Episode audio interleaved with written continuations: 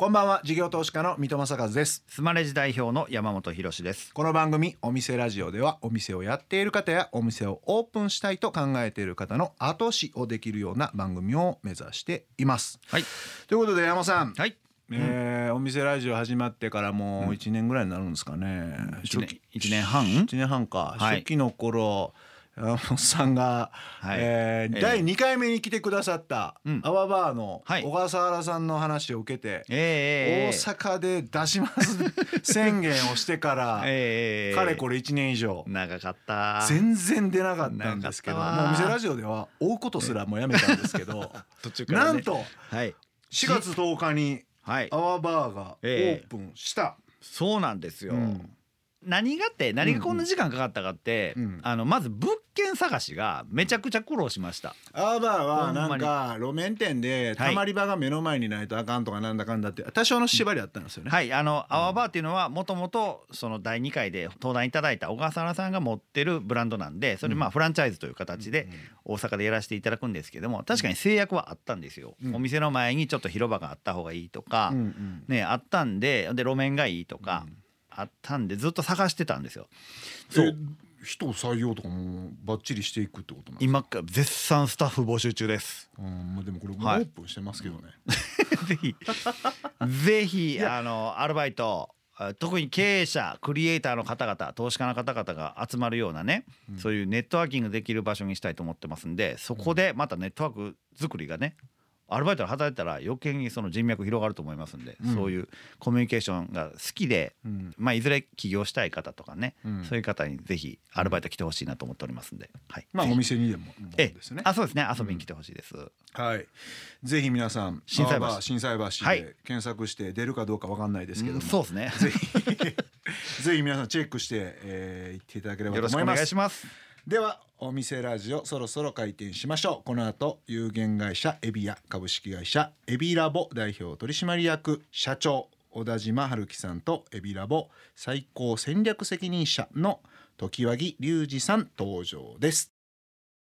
さあお店ラジオオープンです。ゲストは先週に引き続き有限会社エビヤ株式会社エビラボの代表取締役社長小田島春樹さんとエビラボ最高戦略責任者の時和木隆二さんです。今週もぜひよろしくお願いします。で先週はですねえっとエビヤさんの話いろいろお伺いできたんですけど時和木さんの話は全然聞けてなくてですね。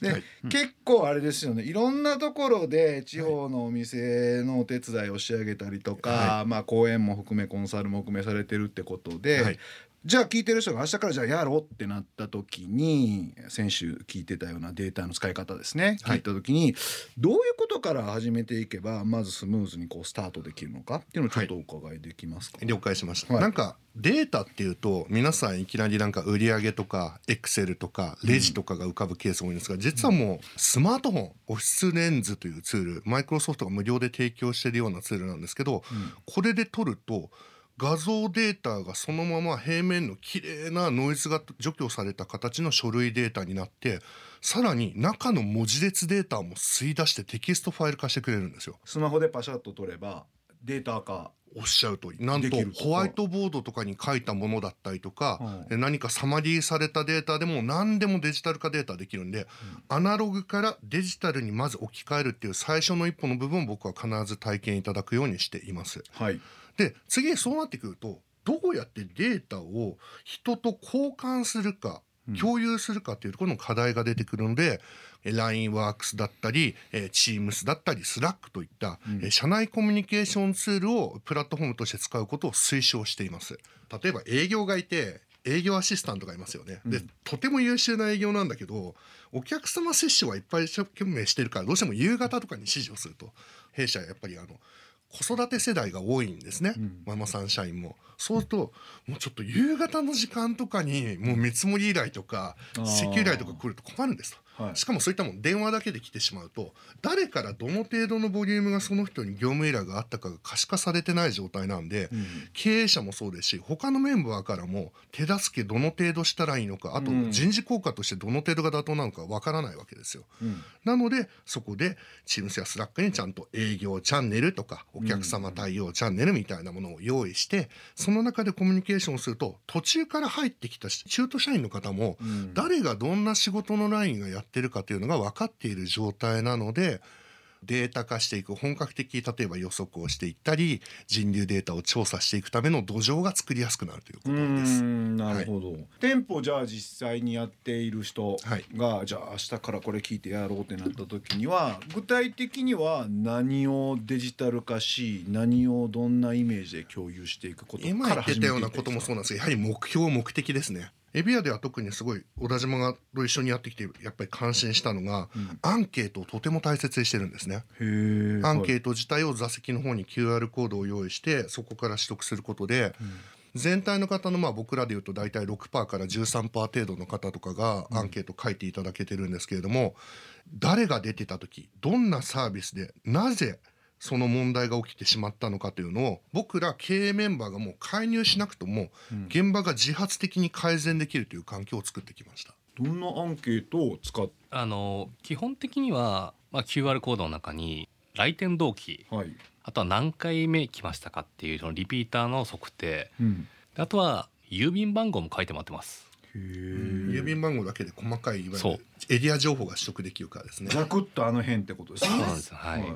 そこまでベースに書いていただいた後に、うん。そのお店に対する居心地、うん。サービスの接客うん。あとは盛り付け味提供時間っていうこの6つのうん。カテゴリーで一旦こう評価をしていただいていてうん、それ結構お客さんちゃんとやってくれるんですか？ちゃんとやってくれるんですよ。ます。またびっくりすることに。そうお客さん何のメリットがあるんでですか？実はアンケートって何も言わなかったら回答率が来店したお客様のうちの1%か2%なんですよ。で実際に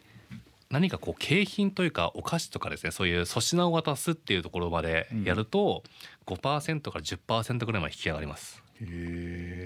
でキャッシュバックにすると3割まで引き上がるっていうそれキャッシュバックの金額の絶対数言うほど関係ないんですかね？あんまりここは関係なかったですね。ただパーセンテージよりは具体的な金券にした方が買い取率は増えたなっていう。100円引きは効果絶大だってそうね。100円引き500円引きとか言ってやるとものすごい数が返ってく100円るんですねされど100円ですね。へだから100円でアンケートを買ってるという状態ですね。そうですなるほどなるほど、はいあの現場で今 Slack を使ってるんですけど Slack の中にこれボットで自動的に飛んでくるようになってるんですね。回答をしたあアンケートが？えー書き込まれた瞬間に何歳アイデアの人が何を食べてこういうようなコメントをしましたっていうところをが飛んできて。でこれで全スタッフが見て「いいね」をつけていったりとかなんか改善しなきゃいけないところであればそこに返信があってこれ改善しますっていうようなその1日の集計サマリーっていうのもこれ全部自動的に飛んでくるようになっていて、今グラフ円グラフなら棒グラフなりいっぱい出てますけどその辺が。そうなんです。あとは書いてあるコメントを携帯素解析っていう言語解析の仕組みを使っていいもの悪いものニュートラルなものをうん。分けていって自分たちの店舗のウィークポイントってどこだったんだろうなとか、うん。いいところに関しては伸ばしていくっていうようなそういうような活用の仕方をしてより良い店舗を作るというような仕組みに書いてたりしますね。すごいな。っていうことはあの大成功してるってことでいいんですか？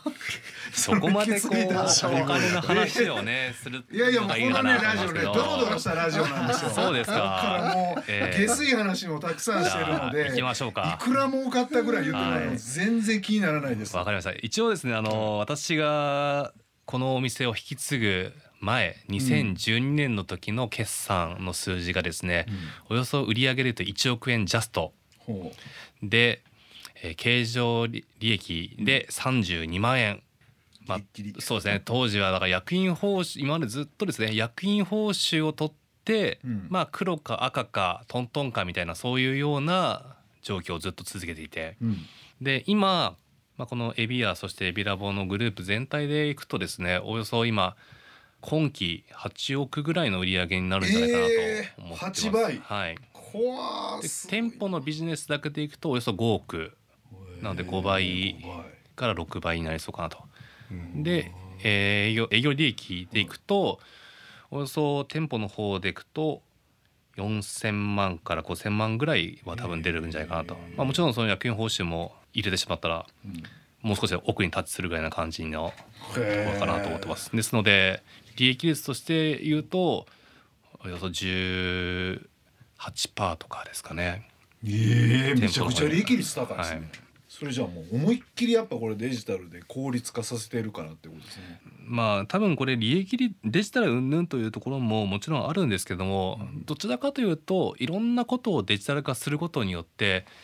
バックオフィスをやる人たちの余力をすごく作り出したんですね。うん。例えば経費の生産もそうですし会計もそうですし人事系も含めて作業って発生するじゃないですか。経営作業って僕は呼んでるんですけどその経営作業がどんどんなくなっていって商品開発であったりとか看板の開発だったりメニュー開発であったりとかお金を獲得することに対して時間を圧倒的に避けるようになったっていうのが結構やっぱ大きな全員が稼ぐ全員野球をできる体制を作っていったっていうのが多分私たちのこの一つのエビアというお店の中の成功した事例かなと思ってます。うんだから一人当たりの売り上げが上がっていくみたいなそうなんですよ。そのね当時が一人当たり売上がおよそ360万ぐらいだったんですね。じゃあもう給与出せないですよね、ね360万しか一人稼いでくれなかったら。で今はもう1500超えてるのであ。のそれはもう全員あの学生のアルバイトも入れてるんですけども、一人当たりで、はい。お送りしているのは常盤木さんセレクトの曲ですが、えーなんでこの曲を選ばれたんでしょうか？はい今回選ばせていただいたこの「ハイランダー」という曲なんですけれどもハイランダーっていうのがいわゆるスコットランド出身の傭兵なんですよね。でフランスってずっとフランスとかイギリスとかドイツで戦争の歴史ヨーロッパって長かったですよね。その時実は最前線で常に戦ってたのがこのハイランダーなんですよ。心配能力が極めて高くて最強の剣士たちだったんですね。へでこの歌詞の中に、えー南アフリカでは、えー土地が高すぎて黒人では家が買えない。でも日本人の婚約指輪や結婚指輪に使えてるのはそのダイヤモンドや金だっていうことが歌われてる。つまりなんていうかいびつなその社会の中でも実はそれを支えている人たちっていうのここに目を向けるべきっていうことで僕はこの中学生ちょうど12年ぐらいの時だった。まさに中二病真っ盛りの時期に聞いて、絶対弱者を救える側の人間になろうっていう決意を実は固めた曲であります、以上なるですありがとうございます今日大阪で収録してますけれども実はお二人南アフリそうカからなんです。直送です。そのまま今日来てくださいまして、そうなんです。南アフリカからやってまいりました。なるほど。ありがとうございます、はい。えお送りしたのは爆風スランプハイランダーでした。でそんだけじゃあデジタル化してこんだけシミュレーションをしていると失敗はないっていう認識でまあ順風満帆に経営はいくのかなっていう、会社の業績が伸びていって調子に乗った時期が実はあったんですね。はい。でその時にやっぱりいろんないい話が来るんですよ。こういうところに出店しませんかとかですね。こういうことやりませんかっていうので、一点受けてしまった話があってですね、はい。ここに出したらもう間違いないだろうなというところがお声かかってですねよだれを垂らすような場所でね、うん。で事前にデータを僕自身がちゃんと現地に行って確認していなかったんですよ。通行人の数とかそんなもん見てなかったみたいなことですか？そうなんです。あの、そこはまあ本当に大都会のですねど真ん中のところで、うん。事前の情報をいただいてたんですよ。外国人比率が何パーセントと。でうん。何万人来てますと。うんうん。なのでその情報からすると多分これはすごい悪くない話だなと思ったんですね。オープンしたら大変な思いをしたっていうですね想定してる人たちも来ない。やっぱりなかなかその聞いた情報だけで物事を判断してしまって3,0004,000万ぐらいの特損を上げてクローズしたぐらいのこともありましたね。それは実際に店舗オープンしてからデータはやっぱ取とってきましたた。わけですよね。とはい最初にもらった時のデータと相違はやっぱ結構ものすごくあったんですよ。はい。うんその時は多分そこの館全体に入ってきた人数が例えば A 館 B 館 C 館 D 館があったとするならばトータルでこれだけだけの人数でうんその細かいディティールまでちゃんと調査をできていなかったっていうところとあとは類似するところの他のエリアのところをちゃんと調査していっていなかったというところがうん。敗因だったかなと。人流調査とかをしてたらはい、それはそれでうまくいってたイメージあるんですか？多分していたらそこに出店するという選択をしなかったと思いますね。しないよ。ね。じゃあ自分とこの業態のコンバージョンレートで考えた時には絶対的な母数がやっぱ少ないねみたいなことそうですそうです。はい、ん。なのでもう母数が少ないというところをある程度察知できていれば、そもそも出店ということをしするという選択をしない、一時情報をきちんと取得する、うん。そしてサマライズされた情報を信じない。この二つですうね。ん。面白いですね。データをしっかり管理してるがゆえにそのデータ元間違ったら大狂いするってことやから今までおっしゃる一時情報をしっかり取っとかないと逆逆座屋になっちゃうって感じってことですよね。そうですねデータってねやっぱり過去の帰結なので、うんそれに基づいてやっていくということ以外に本当にもう僕は選択肢はないんじゃないかなと。よっぽどもうキレッキレな勘のね、うん。ある人間以外は、うんで実はですね先週の次週のテーマで、えー、と教えてくださる情報があったのがロードサイドの勝ち方だったんですけども、あはいはいはいロードサイドは車の交通量ではなかなかデータとお店の入店率が相関しないっていう話だったんですけど、とは言いながらロードサイドでも勝てるっていうそうですね。あのこれちょっとさっきお話ししたアンケートの話に付随するんですけど、なんとかうまく郵便番号を取得をしてもらいたいんですよ。郵便番号はい。そうあのまずじゃあ来たお客さんがどっから来たかっていうことだけを明確にしましょうというところで例えば Google マップとかにプロットしてたりとかですね例えば分析ツールの入れてたりするとどのエリアのどの町からどれぐらい人が来てるかって全部見えてくるんですね。それで一定数の季節によって増えるところが絶対出てくるんですよ。うんそこに対してチラシを巻きましょうっていうですね。はあ、あそういうことですか。そうなんですそうなんです。確かに俺郵便番号を聞くとあんまり聞いたことなかったから、うん。これすごいですよね。言われてみればだって何丁目より一個前までは全部そうなんですよ。だから個人を特定しないエリアまでは全て取れるので、書く人も普通に入れてくれます。うん、そうですよね、うん。電話番号とかと違ってそうなんですよ。入れやすいですもんね。エリアが分かってくるので、そこのエリアに選定した Facebook と Instagram 広告っていうのがあります。ただまあ。まあ、チラシが一番分かり、うん。まあ、チラシうんビラ巻きポポスティンググが。道路看板もまあいいかもしれないですねその辺のそうですそうですそうです。ね。えうん。えもう明らかに圧倒的にもうそのエリアから来てる年間通じて全部その団地から来てるとかってあるんであればその団地の人が見るようなところに看板でもいいと思いますね。道路看板見て来たか来てないかの検証するのめちゃくちゃ難しくないですか？それが多分またアンケート上でその項目を作っておいたらいいと思うんですよね。看板を見た人でそこの看板を見た人の郵便番号からあ想像ができるのか。そうですね。簡単です。あおよそこのエリアの看板を見た人たちっていうのは多分この看板を来たんであろうというような仮説になると思うんですよ。へこれめっちゃ重要なんですよ。よくなんかアンケートってより高精細なマスターデータ取得しようって IT 畑だと考えがちなんですけど重要なのはいかに項目を減らすかなんですよ、めちゃくちゃわかる 今日のお話だから聞いてる人でとにかくデータ取ろうってなっちゃったらこれ危険なんですよ危険ねです。取るだけ取ったら本当お客さんのイメージも悪くなるだけで生かすとこから逆算してどういうデータが欲しいかってことですよね。エビアさんと、はい。そのエビラボさんとそれぞれ役割分担が違うと思うんですけども、その今後の展開みたいなのってもしあったら教えてもらえたらなと。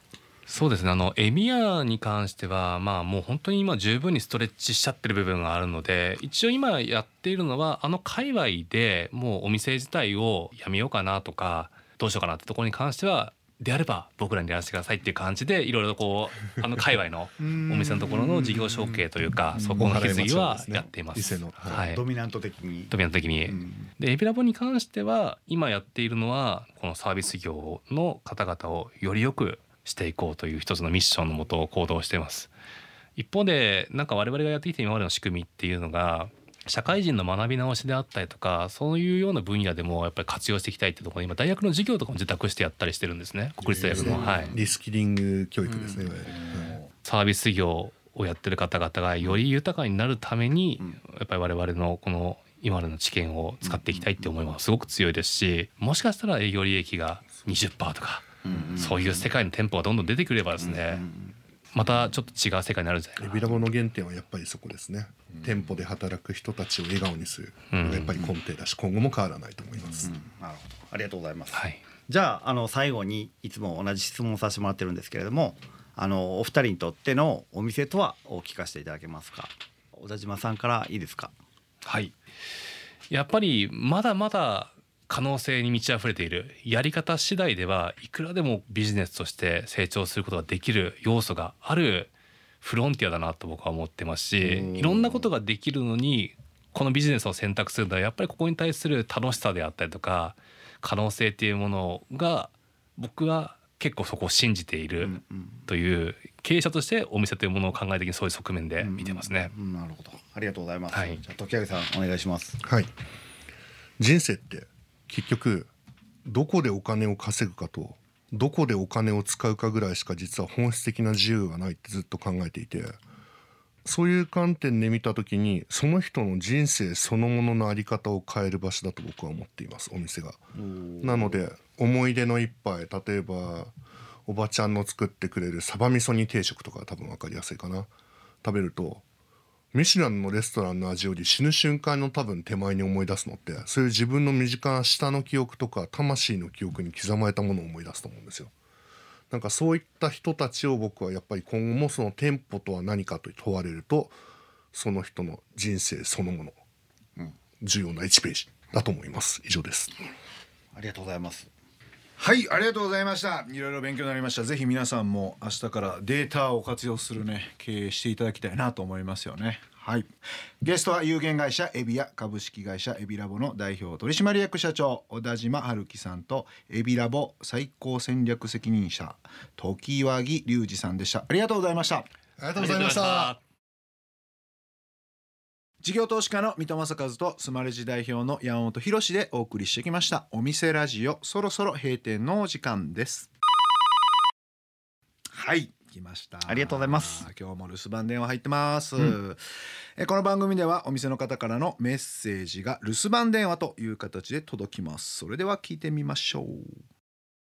明日のあなたにつながる場所、占いエレナです。新宿、新大久保の占いの館。日替わりで占い師が出演しています。タロット、手相、数秘、西洋先生術、東洋の占いなど、対面鑑定だけではなく、オンライン占いもできるので、全国どこからでもご相談 OK。